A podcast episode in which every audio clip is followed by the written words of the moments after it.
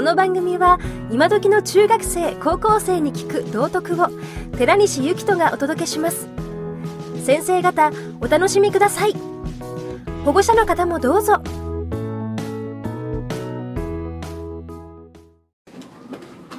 はいおはようございます。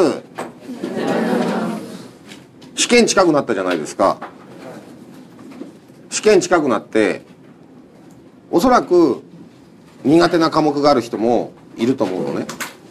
で苦手な科目っていう話するけれど苦手な科目って何っていう話なのね。でよくね私のところにね私技術苦手なんですっていう人がいるの。で僕不器用なんですっていう人もいるの。ただねそれは私はなんか変だなっていつも思っていて誰が苦手って決めたの？誰が不器用って決めたの？って聞くようにしてるのね。伝わってる？で苦手っていうのは多分なんかトラウマだったり嫌な経験があったりすると俺はこれは苦手だなって思っちゃうのね。伝わってます？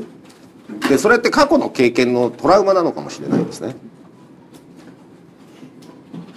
お父さんも苦手だからお父さんも不器用だから僕も不器用なんですみたいなねこと言う人いるんだよね。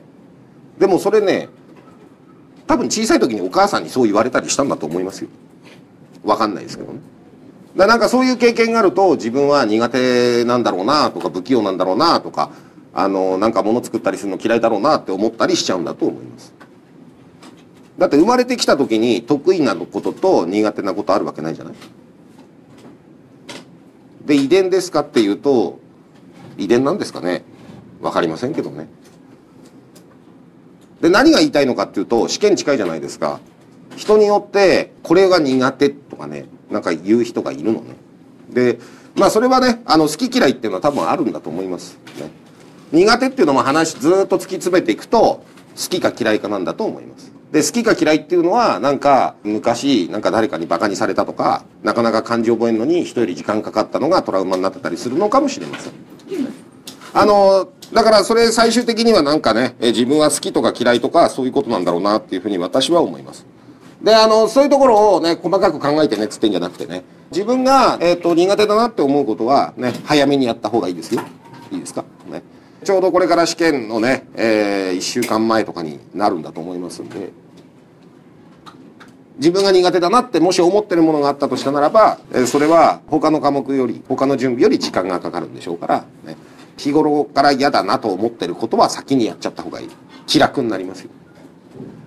苦手なものをだと自分で決めつけたものを後回しにすればするほど苦しくなるんで、ね、嫌だなと思うことはさっさと済ませる、ね、あのそういうふうに向き合うといいんじゃないかなというふうに思います。苦手だなって思うことをできるだけ短い時間でねこなそうとするとなんだよちょろいじゃんって思えたら勝ちになる。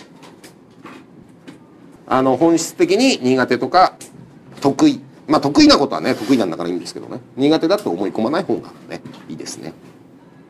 で苦手だって思うことは時間をかけないで短い時間でするといいと思います。あの試験の前にそんなこと試してみるといいんじゃないでしょうか。じゃああの試験1週間前にね今週になりますんであの体調を壊さないように。季節の変わり目っていうか暑くなりましたね。季節の変わり目だと思いますんでね。あの体調管理をしてくださいでは